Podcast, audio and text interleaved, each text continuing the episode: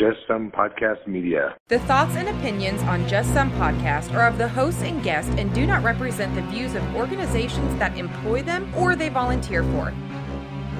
They are also not responsible for spontaneous black holes or nuclear wars that may occur. You have been warned.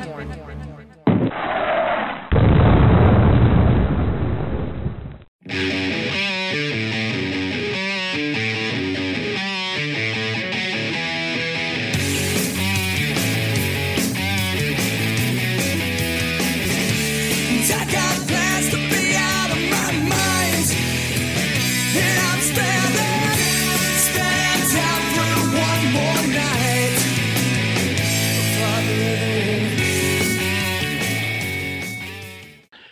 Welcome, welcome, welcome, everybody, to another episode of Just Some Podcast. Ben, just to let everybody know, so this is usually a part where I say fun and exciting. Yeah. While tonight, I think we're going to have fun while we're talking. Certainly, the point of this episode tonight isn't to have just fun. So, it's also a first for two reasons. One, we have on our lovely guest, Christina, Hi. and Ben.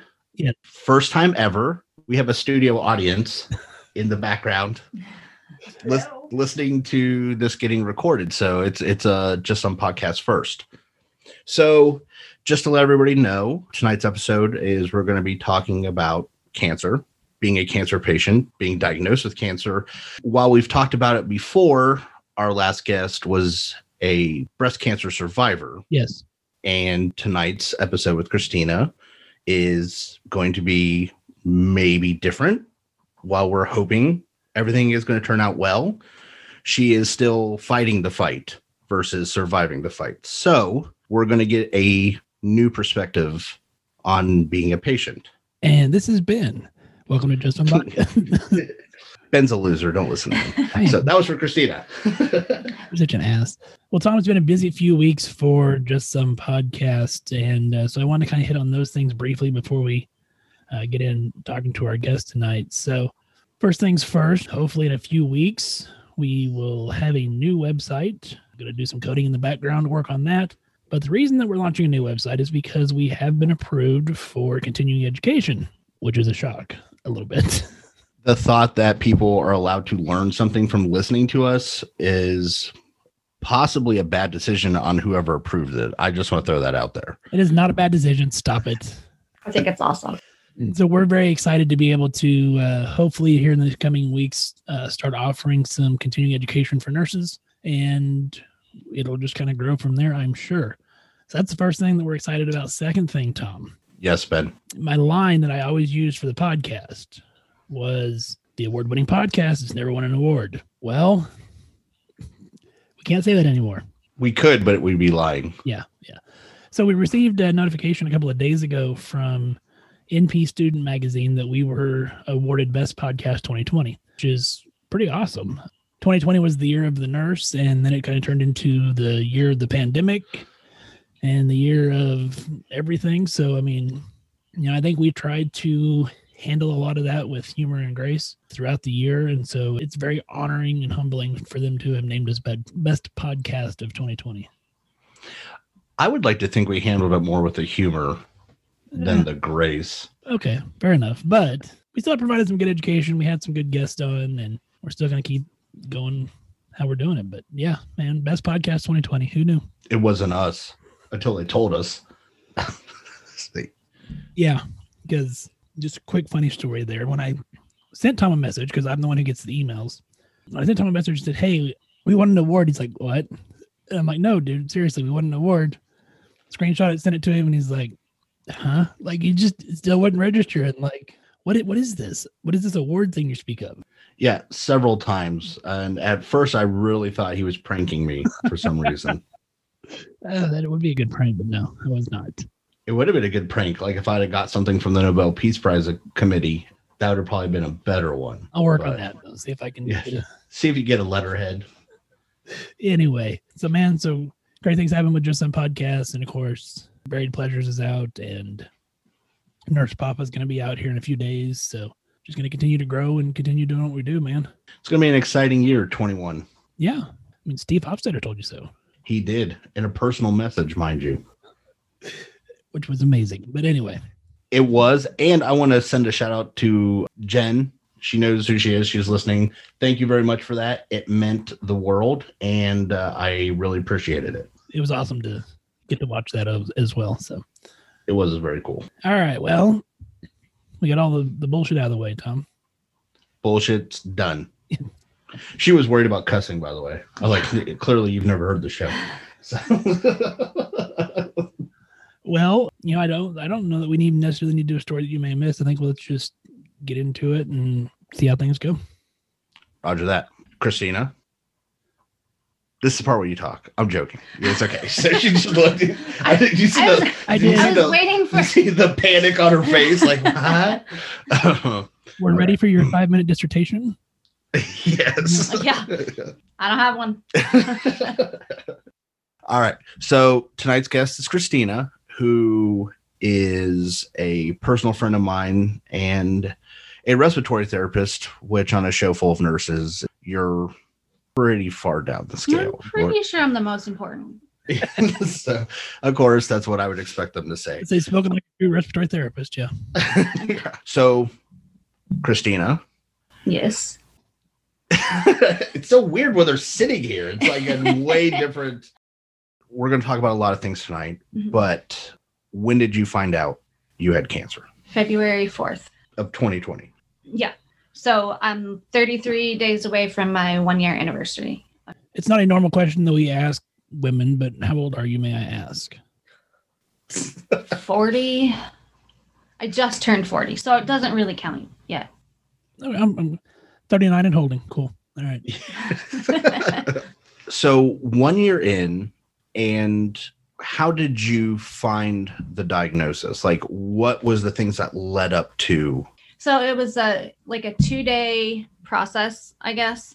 The first day, I felt some pain on my right side below my rib cage, and I was cleaning the house. I'm just like, all right, well that hurts. Kind of like took my breath away, but I'm like, it's fine. I probably pulled a muscle or something. So then the second day, I had the same pain. It didn't get any better, and I just happened to put my hand over the area that hurt and there was a lump that I felt that was pretty big.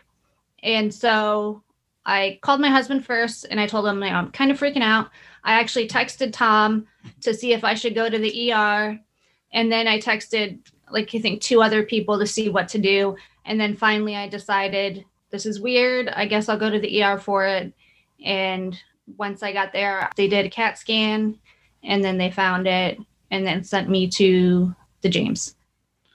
So, I would like to point out the smartest thing that she did was after she texted Tom, she texted two other people to see if what Tom said was right.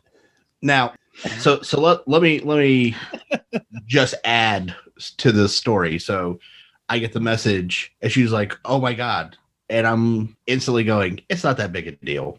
Like that was literally so. If you want to feel like a complete sack of shit, like later on, Yeah.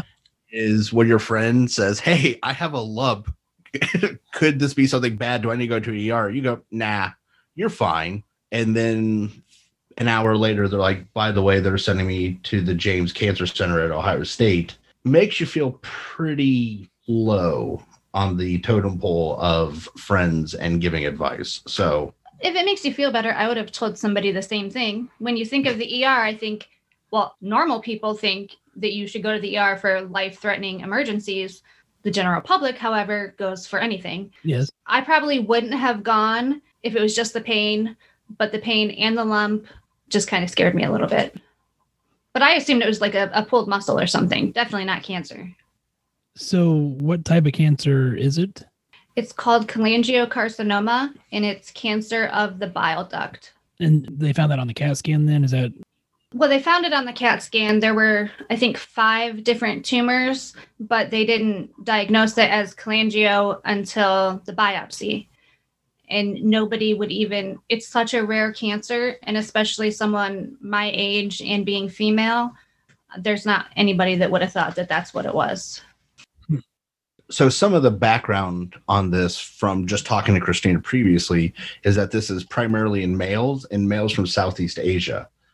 So to have a white female in central Ohio was not really, you know, a first line primary differential for this. Yeah. Interesting. So you get to the James, Mhm. and for those that don't know, that's Ohio State's main cancer center. What did they do next? Like, what was the preceding steps after that? I don't know if they did another CAT scan or not.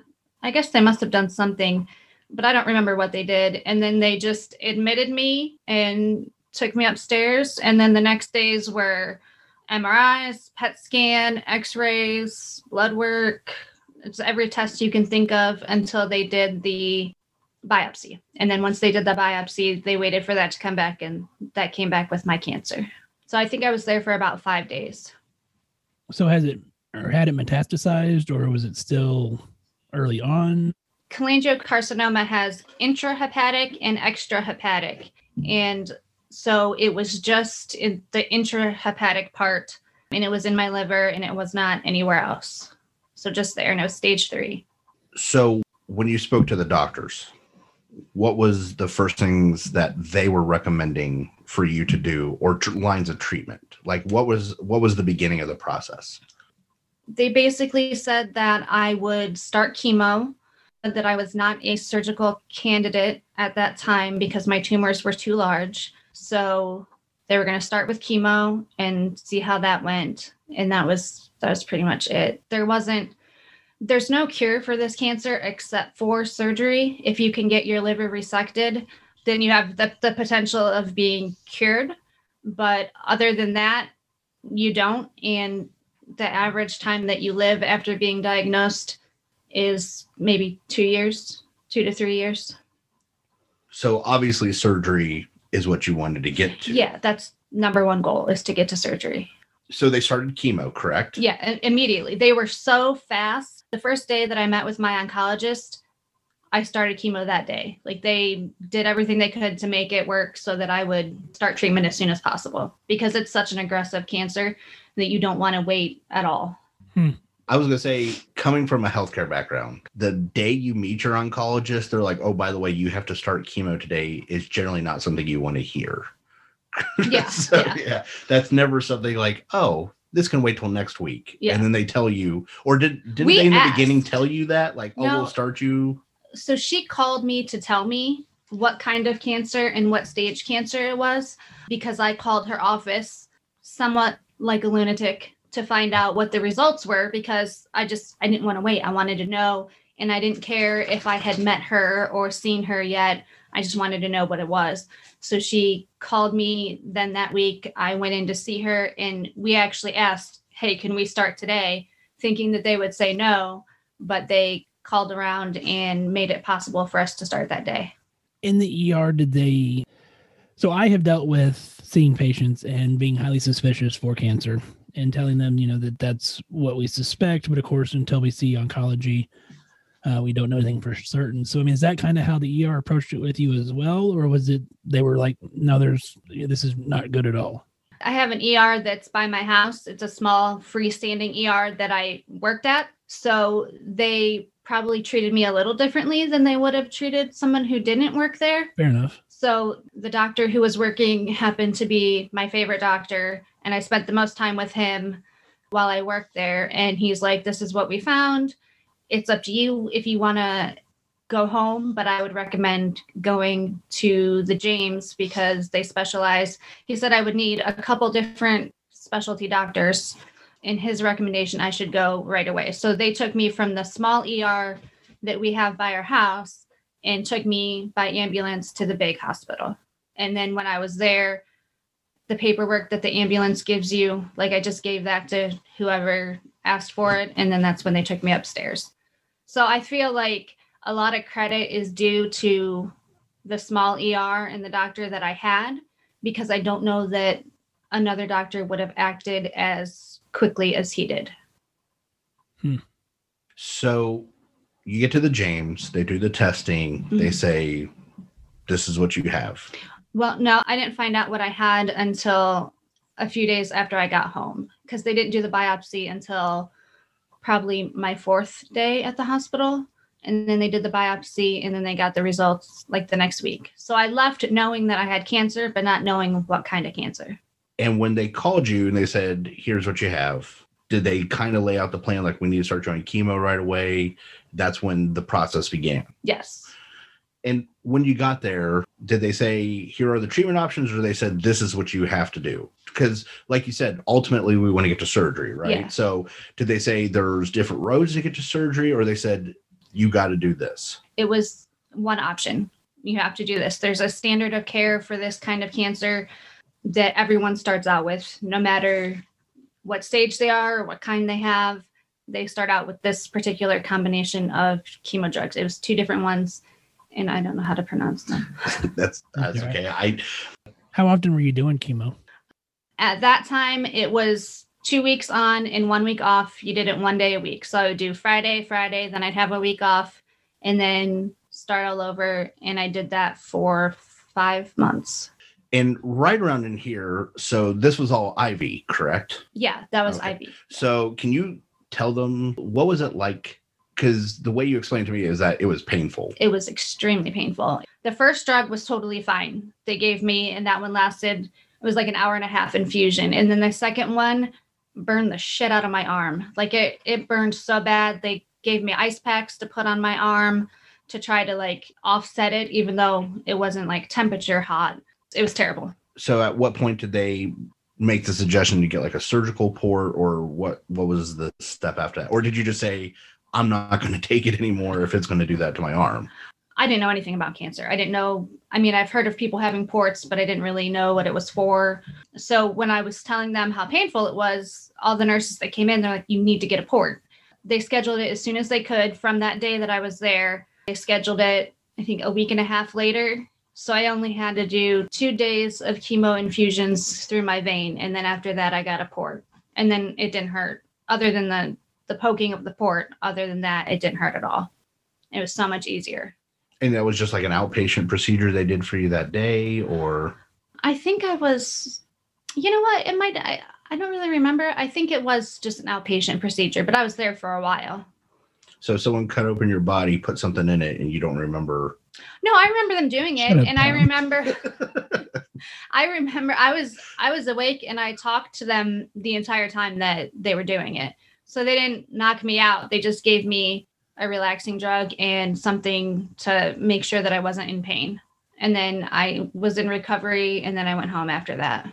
And did the port do what it was supposed to? Like after that, was it pain free, or was this still? Um, it took a while for it to heal, so it hurt for a little while for that, and then even now, if I hit it wrong, it'll hurt. If one of my dogs steps on it, it hurts. But I'm a smaller person, so you can completely see the port sticking out of my body. Whereas some people, you might not even know it's there. You you definitely know it's there. Like, So- you wouldn't know that Tom had a port if he had one. No, no. So when she says smaller person, I actually laughed. She is skinny. Like my son, who's eight years old, weighs more than she does. So when I when she says she's a smaller person, I'm like, that is an understatement that she is a smaller person. So, So, so this is getting into so February was when you were diagnosed. So March, April ish is when we were kind of going through chemo.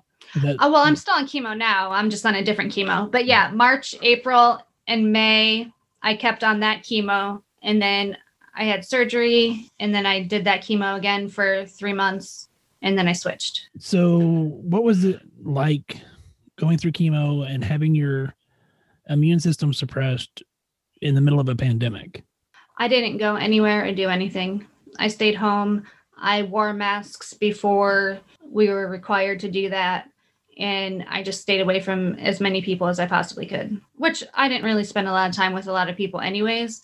But I I made uh, the decision to just stay home and not do anything. Seemed reasonable. It, it was very anxiety producing. I'm sure. Yeah.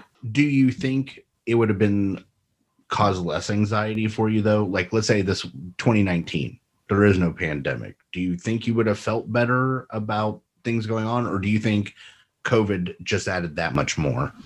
I think COVID added a little bit more because you could always go shopping or just go do something, go to the movies, take your mind off of it. And with COVID, you can't, you couldn't do that. So you're just stuck in your house with your thoughts all day, thinking about what you have, researching the crap out of it to see what the statistics are and what your chance. You just you go down a rabbit hole, which I think you would do no matter what. But it would have helped to have some sort of outlet, somewhere to go, or something to do. Other than just sitting there thinking, Yeah, yeah. So I guess that leads to another really good question. Did we get any mental health treatment during this time? uh, no, we did not. I'm not a talk to someone about my feelings kind of person. I am, however, a take Xanax kind of person. So um, that helped me a little bit. And then I have certain TV shows that I watch when I'm stressed out that just makes me feel calm. Mind you, none of them are good ones. I was gonna say, wait, you can't say certain TV shows and not say Yeah. what are they. So Yeah. Um, Yeah. I will I will watch Friends every Ugh. single day. Doesn't matter how many times I watch the episode. It's on Monday through Friday from 10 a.m. to 4 p.m. and I watch it every single day. Yeah, but while Friends is, is a decent show, Mhm. you realize watching it five days a week for six hours is like lunacy, correct? Like, I mean, has that crossed your mind? No, no, I just I really like it. And even if I'm not paying attention to it, just having it on in the background is like a comfort thing. Okay. Could you please tell me, for God's sakes, that there's another show? Well, I already know what she's going to say. So, what other shows would you watch? I love ridiculousness. I watch that also every day that I possibly can. Friends and ridiculousness are my favorite. Yeah, I was going to point out, Ben, I also, and maybe she's just nervous to say this, but again, best friends with my wife. So I know my wife watches. So I know what she's watching. And just like every other woman in America, apparently, now's the time to admit it. You're obsessed with serial killers. Oh my god, yes. speaking of serial killers and women being obsessed with it, my wife has started listening to the Vanished podcast and loves it. Thinks it's just the greatest thing ever. And I'm like, really? I do a fucking podcast every week. I can't get you to listen to, but I know. How many times did I literally say during my podcast, don't worry, I can say whatever I want. My wife doesn't listen. oh, if, if you're listening, if you're listening, Megan, prove it by telling me you listened to this. How many weeks in a row did I say that? Seven. And you know how many? Yeah, you know how many times she said anything to me? Zero. so that's so that should tell you right there. So, all right. Well, anyway, so I was gonna say you had the chemo for several months, and then the tumors had shrunk enough to where they were able to do surgery. Yes. So they took 65% of my liver and my gallbladder. They took out, they got clean margins with all of it. And the scan that I had after surgery showed that the cancer was completely gone. So I was given the option of not doing any chemo and getting a scan after three months or doing adjuvant chemo for three months until my three month scan. And I chose to do the chemo because that way, if I did it, I would know that I did everything that I could if the cancer came back. And so I was on chemo for three months after my surgery. And my first scan after surgery showed six more tumors on the rest of my liver. So that chemo didn't work anymore for me. And it's just such an aggressive cancer. That's why people don't live very long. And there's so few chemo medications that have been approved for it because you have to do different phases, like three phases of trials, and there's not enough people alive to do the third phase. So it just makes it a lot more difficult to find treatment for the cancer. It just grows ridiculously fast. so we've done chemo. We did a surgery. We've Mhm. done chemo again. Have you got another scan since then? Since the three month scan, I did get a PET scan a couple weeks ago, and there wasn't anything to compare that to. They could compare it to the PET scan that I had in February, but I don't have the liver that I had in February. So next week, I have another CAT scan to kind of see where we're at and have it to compare to my last CAT scan. And I think they're going to do an MRI too, just to make sure they're covering my whole body so that they can figure out if it has spread anywhere else. So since then, we you have started a different chemo medication, Yes. correct? So this one is oral. Yes, I take it 14 days on, seven days off. Now, again, since I know you personally, I know the first rounds did not have the typical when people think of chemo, Mhm. they think of a whole bunch of side effects, but those weren't present. Some of them were like tiredness, nausea, but then there's a whole bunch of new side effects that I never had with the other chemo that just suck. I don't even understand how this stuff happens. You're talking with the oral. yeah, the oral. So, what are you dealing with now with the oral? Extremely dry mouth, which doesn't sound bad until your mouth is so dry that you can't even talk. Sores in my mouth, sores on my tongue. The skin peels off of my feet in between all of my toes. The, you can just rip the skin right off. I lost all of my hair. Did I say sores? Y- Yes, That's partly memory loss. yeah. yeah. Chemo brain is a real thing. Like if someone tells you, "Oh, I have chemo brain," it's not like a made up thing. You really like I can forget what I'm saying while I'm saying it. And there's nothing I can do except for say I'm I'm sorry and people just think I'm crazy. But it legitimately stuff just leaves your mind. It's it's insane. I've never experienced anything like it before. And my eyelashes are grown. So I, I lose all of my hair but my eyelashes are growing to a point that is almost like insane. Like it touches my eyeglasses. When I take a shower, the water hits my eyelashes and then the, they fall down over top of my eye. So I'm just looking at eyelashes while I'm in the shower. It's super weird. Yeah. So earlier, I got to listen to a whole conversation about special scissors for cutting eyelashes Yeah. because she wants those now. So Well, I have I have to cut them. Seems Yeah. pretty reasonable to me, Tom. I mean, I don't know. Uh, And then there's joint pain, bone pain, and extremity pain. So like my legs and my arms. I have a lot more pain than I did before. are you having any pain in your liver? No. Like well, once in a while, but not like I did when I went to the ER to begin with. But I do I started to after my surgery and when it was getting close to the time to do my 3 month scan, I'm like gosh, I feel pain. It kind of feels like it did before. And then I went in got the scan and it was like it was before I had the cancer back. So when you got the scan back and they had returned, were they bigger tumors? Was it just the fact that they had returned? Like, what was the thing that they said, okay, this is a problem that we can't deal with anymore? Well, there were six of them, and the last time there were five. They were overall smaller than the other ones, but my liver was also 35% the size of a liver. So I think it would, if you were to compare them, I would think that it would be similar just based on the size of my liver. But then it, you don't have an option. So when I went there, it was like I could take the drug that they put me on, or I could do a clinical trial, but I had to pick one and the life expectancy that they gave me was three months to 18 months with the new growth And that was when. 99 days ago it's morbid but i'm keeping track of it I don't think it's morbid at all. I mean, Yeah, I'm like, that doesn't sound morbid at all. yeah no i calculated it out it was 549 days till death like in my head i mean i know it's like that sounds so stupid to say and so negative but the odds of me getting the cancer like i knew the cancer was going to come back but to have it come back with six tumors in three months while on chemo i, I didn't expect that so is like a liver transplant an option? Typically, a liver transplant is not an option because of the type of cancer that it is. It's just going to grow back in the new liver. You can get lucky and someone might do it, but there are very few hospitals that would be willing to do it. And I will have to find my own liver donor.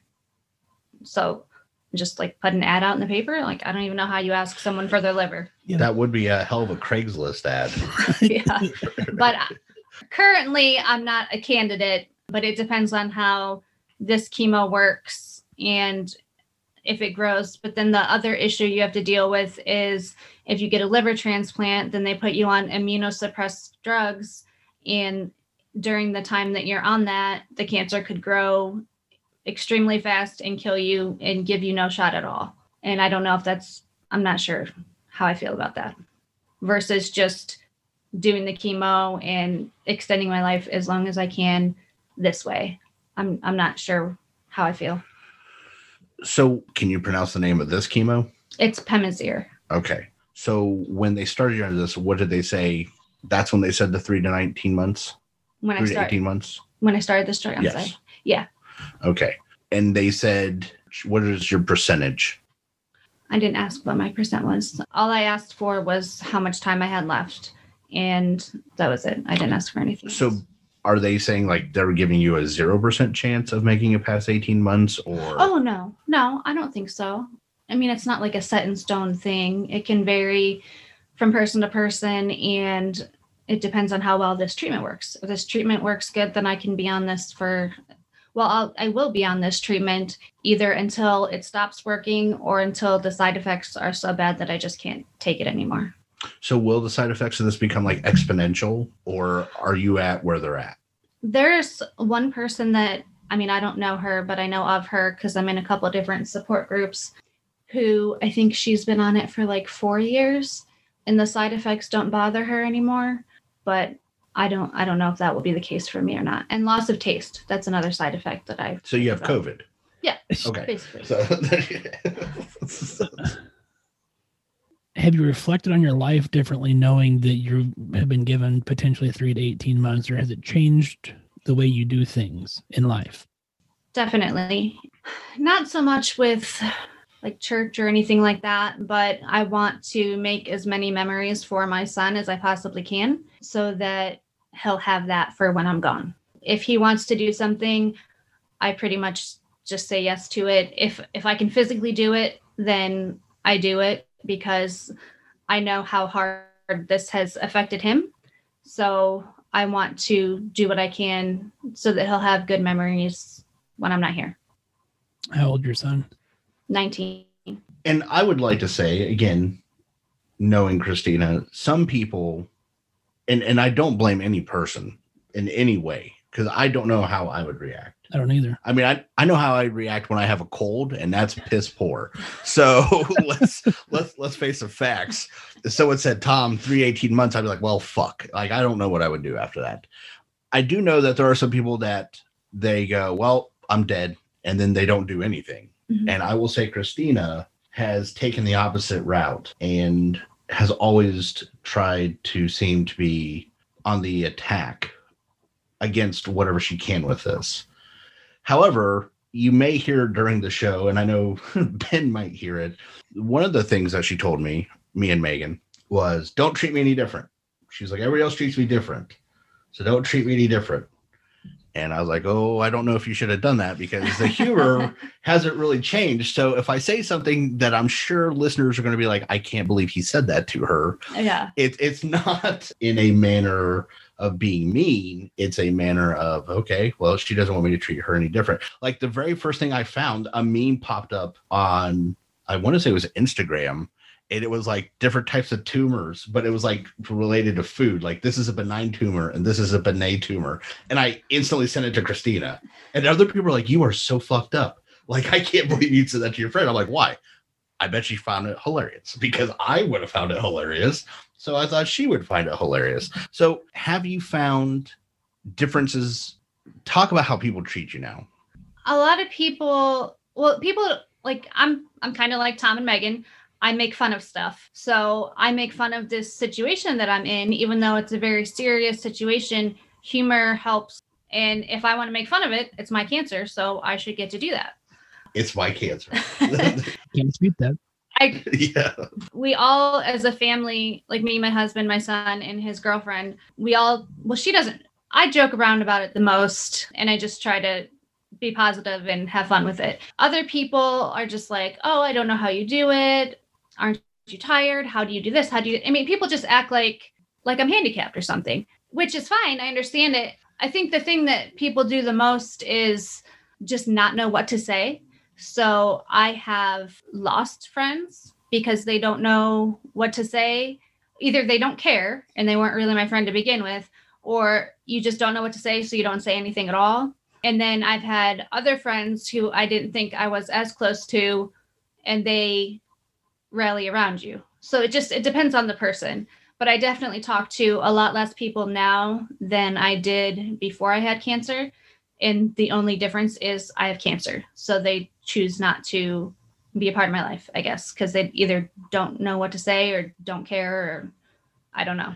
Well, you, you are somewhat handicapped in that you're friends with Tom and Megan. So So the live studio audience can hear Christina and I talking, But they can't hear me. hear you. so that's I guess you'll have to listen to the show. She wants to know what the fuck you said. So I here's another, and I thought this was a great story, and it's about people rallying to help her out. So Christina found out this is back in the beginning, and she's in the James, and I remember I like texted her. I was like, "How are you doing? How's her?" She goes, "I really." She's an animal person, Ben. She is a huge like. How many animals do you own now? 10. 10 10 damn animals in the menagerie she calls a house and she's like i really want to see my dog and and i was like well you can't see your dog so i don't know what else to tell you and in a move that i got to give all the applause to because i don't know if i would have done it why don't you tell them what matt did I, I told Matt that I wanted to see Hank. Of the 10 animals that I have, Hank is specifically mine. He goes everywhere I go, he listens to me. I said I wanted to see Hank because I missed him. So my husband and my son drove the hour to the hospital with Hank in the car, put him in a book bag, and brought him up to my room.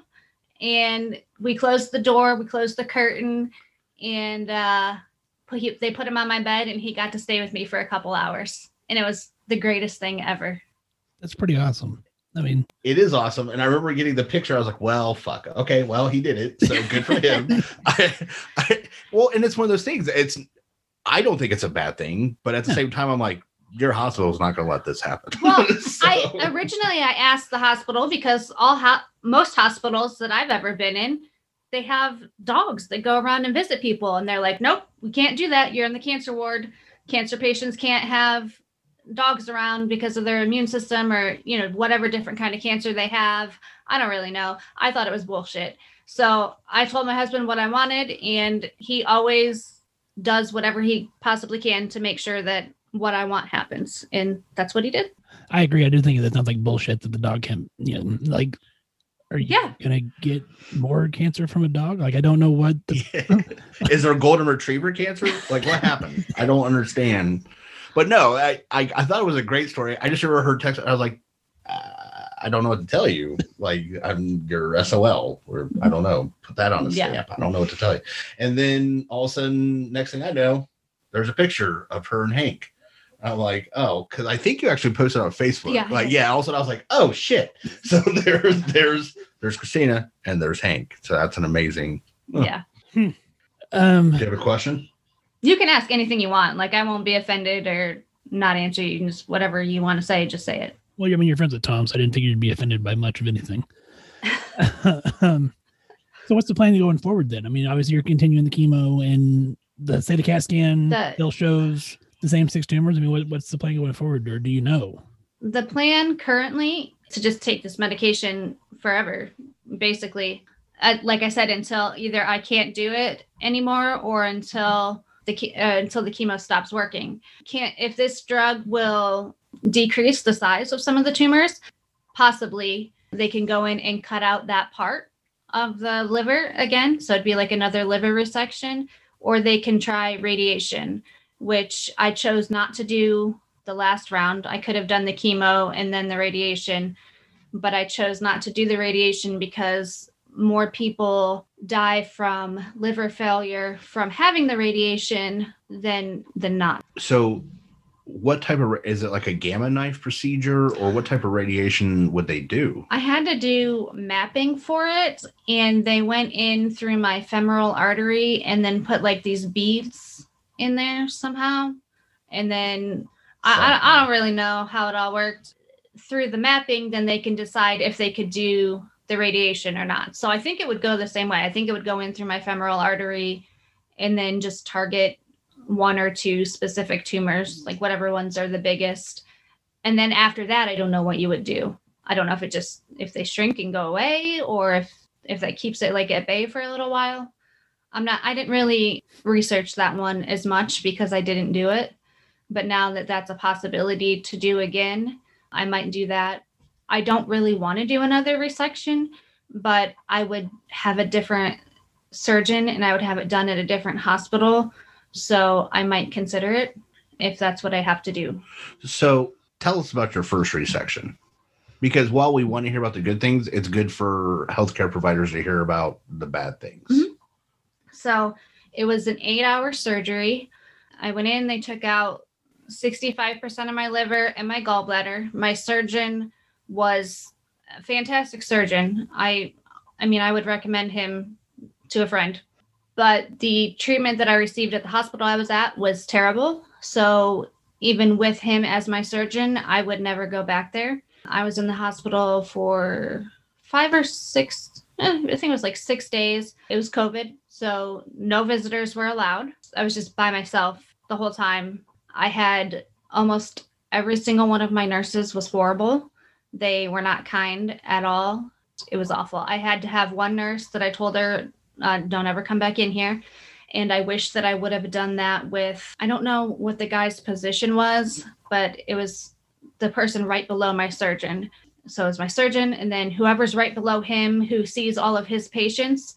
He was the meanest person I have ever met in my life. And if you're dealing with people who have cancer or even people who are sick, but especially people who have cancer, you cannot be mean. And pretty much everyone I came in contact with was terrible to me. It was just the worst experience ever. So that's why I don't really know if I want to do it again.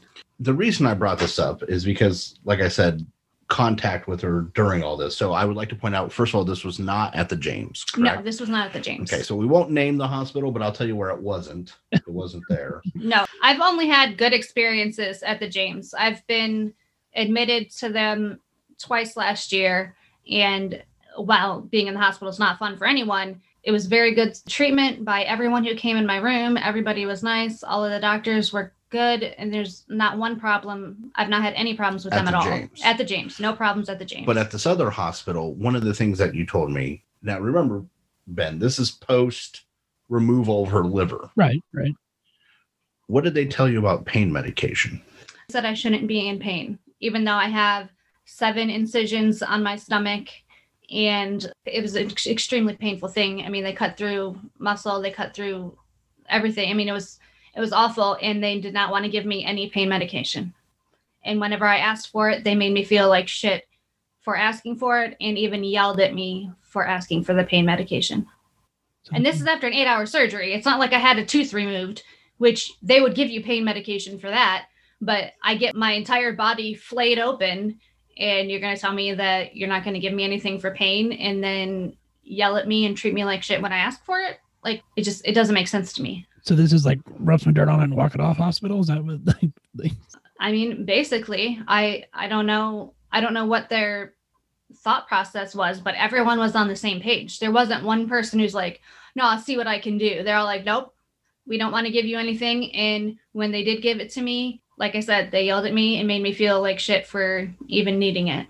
wow. And then when I got out of the hospital, I had to contact my oncologist, and she gave me pain medication immediately to have at home to take for the pain because it was a, a long recovery. I mean, Oh, I'm it was not easy at all. But she made sure that I had what I needed and didn't even question me. She's like, "Of course, yeah. There's, I can't believe they wouldn't give you pain medication." Did the sur- did you ever talk to the surgeon or anybody that explained why? I saw the surgeon probably once after the surgery in the hospital. And when I talked to him, they did give me, he did give me something for a little bit, but they only let me have it for, I want to say 24 hours or less. And then they took it away. So do you think with everything moving forward, do you think you'll ever get to the point where you're just like, fuck it, I don't do this anymore. I don't want to do the chemo. I don't want to do anything. I just want to live what's left of my life. Yes, I definitely think that I will get to that point because even now, I mean, I spend most of my day laying on the couch. I'm nauseous, I'm weak. When I try to do anything, I either feel like I'm going to pass out or actually pass out. And there are days, some days are better than others. I mean, every day isn't as horrible as I'm making it sound, but for for the most part, I can't do anything. I'm basically just laying on the couch every day. So uh, that's not I don't want to live the rest of my life that way. So I want to see like what these next scans show. Give this, I want to be on this chemo for at least six months because with this cancer, anyways, I can't speak for any other cancer. Around six months, each chemo stops working and then you have to try a new one. There are occasional people who will say, Oh, I've been on the same chemo for 18 months and it's still working for me. I don't know if that'll be the case for me because the first chemo that I was on is the one that most people say that in the rare instance that someone's on it for more time, like say the 18 months, it works for them that whole time. For me, this chemo stopped working after five months, I think. And then we switch to this new one. And so I want to kind of get past that point and then see where I'm at at that point. But if, say, I do only have 18 months to live, I don't want to spend it on the couch. I want to go out and be able to do stuff and make memories and have fun and go from there. If that's the case, if I'm definitely for sure Right. only have that much time left. But I will do whatever I can to prolong my life as long as I can for my husband and for my son until it doesn't make sense anymore. And if I'm sleeping all day, then, you know, that's not a good existence for anybody. So, with this being kind of a healthcare minded podcast and mainly directed at providers and, and nursing staff and things of that nature, is there something that you want us to know through your eyes as someone who's currently battling cancer? I mean, obviously, the be nice to your patients because that one hospital was very shitty, but I mean, beyond that, is there something that you'd want us to know? No, I don't think so. Just, I think being honest is very important. Like, I love my oncologist and she'll answer any question that I ask her. But I don't know if I didn't ask the question, if she wouldn't, if she would have told me the same thing. So, and, and I think as a medical professional, maybe I can handle stuff better than someone who doesn't know anything about medicine. And that's why I want to know everything. But just treat people how you would want your family member treated. And even people's families. When I was in the hospital after my resection, they were mean to my husband too. He was allowed to be there the day I had surgery and the day after, and then he had to leave. And they weren't nice to him either. Nobody was nice. So it might sound simple to say be nice to people, treat them how you want to be treated, but people don't do that at all. So I think that, and then if a person can handle the truth and can handle everything, give them all the information that you can so that they can do research on their own too. Well, and that's part of the reason why I wanted to know if you would be interviewed, is because I think far too often on this side, on the healthcare side, we lose sight of what that person's going through. Yeah.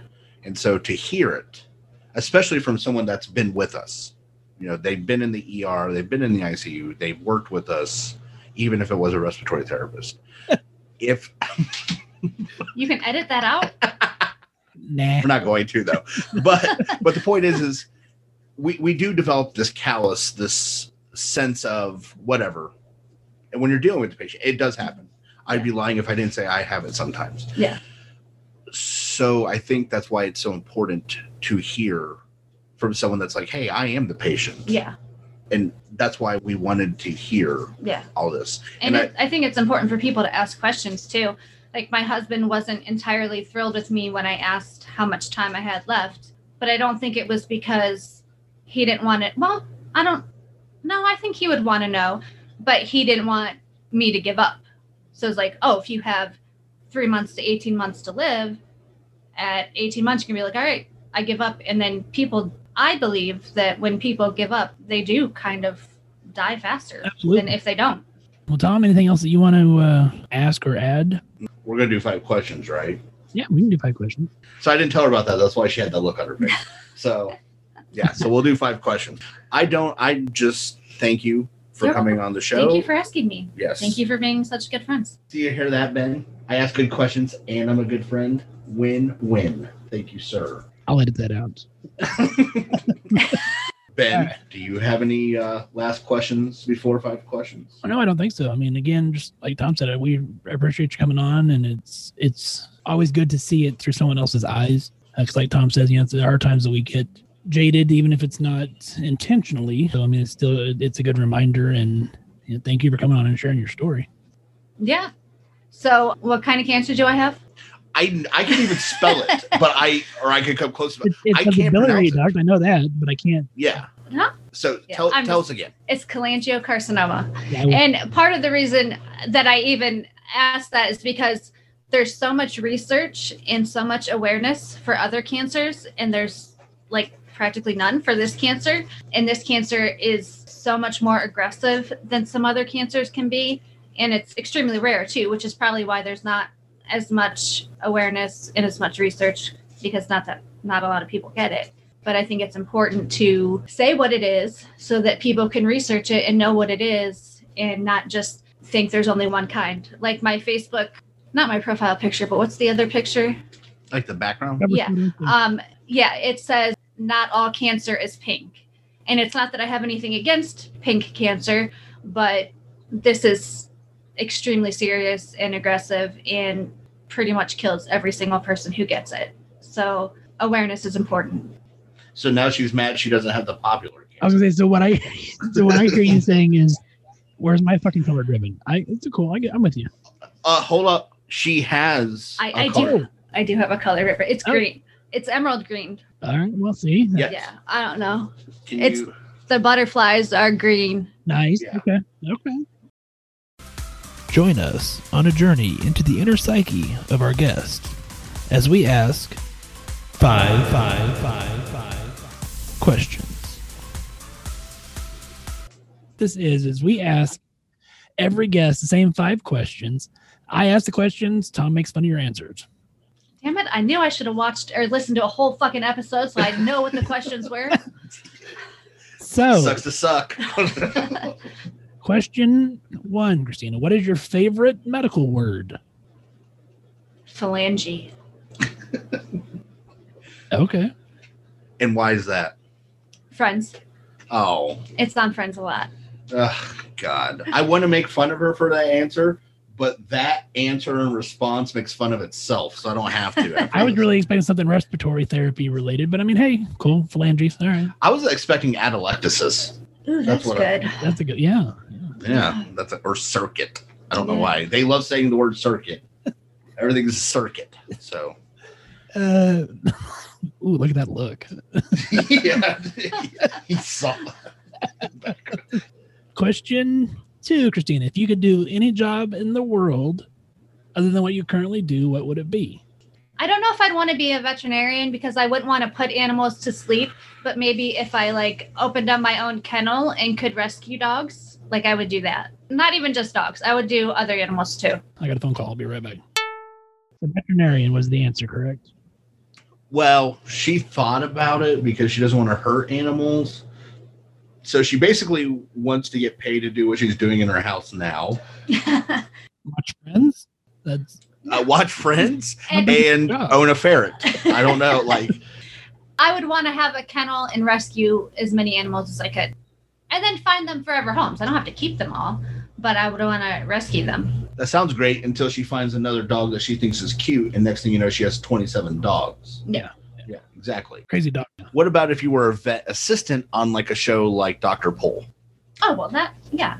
That'd be okay, Yeah. but you might still have to kill a dog though. I, I might. See I might. Yeah. the conundrum.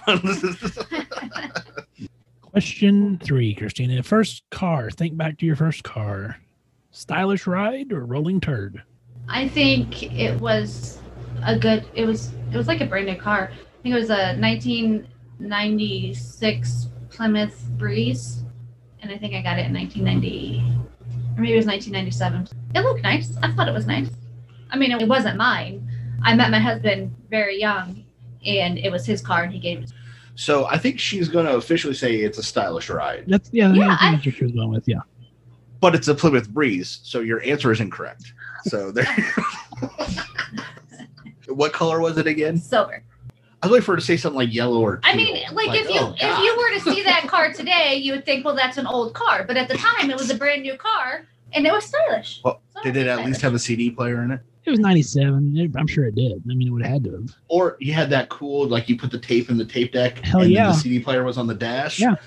Oh, you know what I think it had? Did it have a five disc CD changer in the trunk? Or What? something like that? I think that Whoa! been it. You were rolling baller then, is what you're saying, That's in a. Plymouth Breeze. That's right. Okay, I just want to make sure we're clear. All right, Christina. Question four. If your house is on fire, everyone, including your pets, are safe. Other than pictures, what's the one thing you want to get out of your house? My sound machine.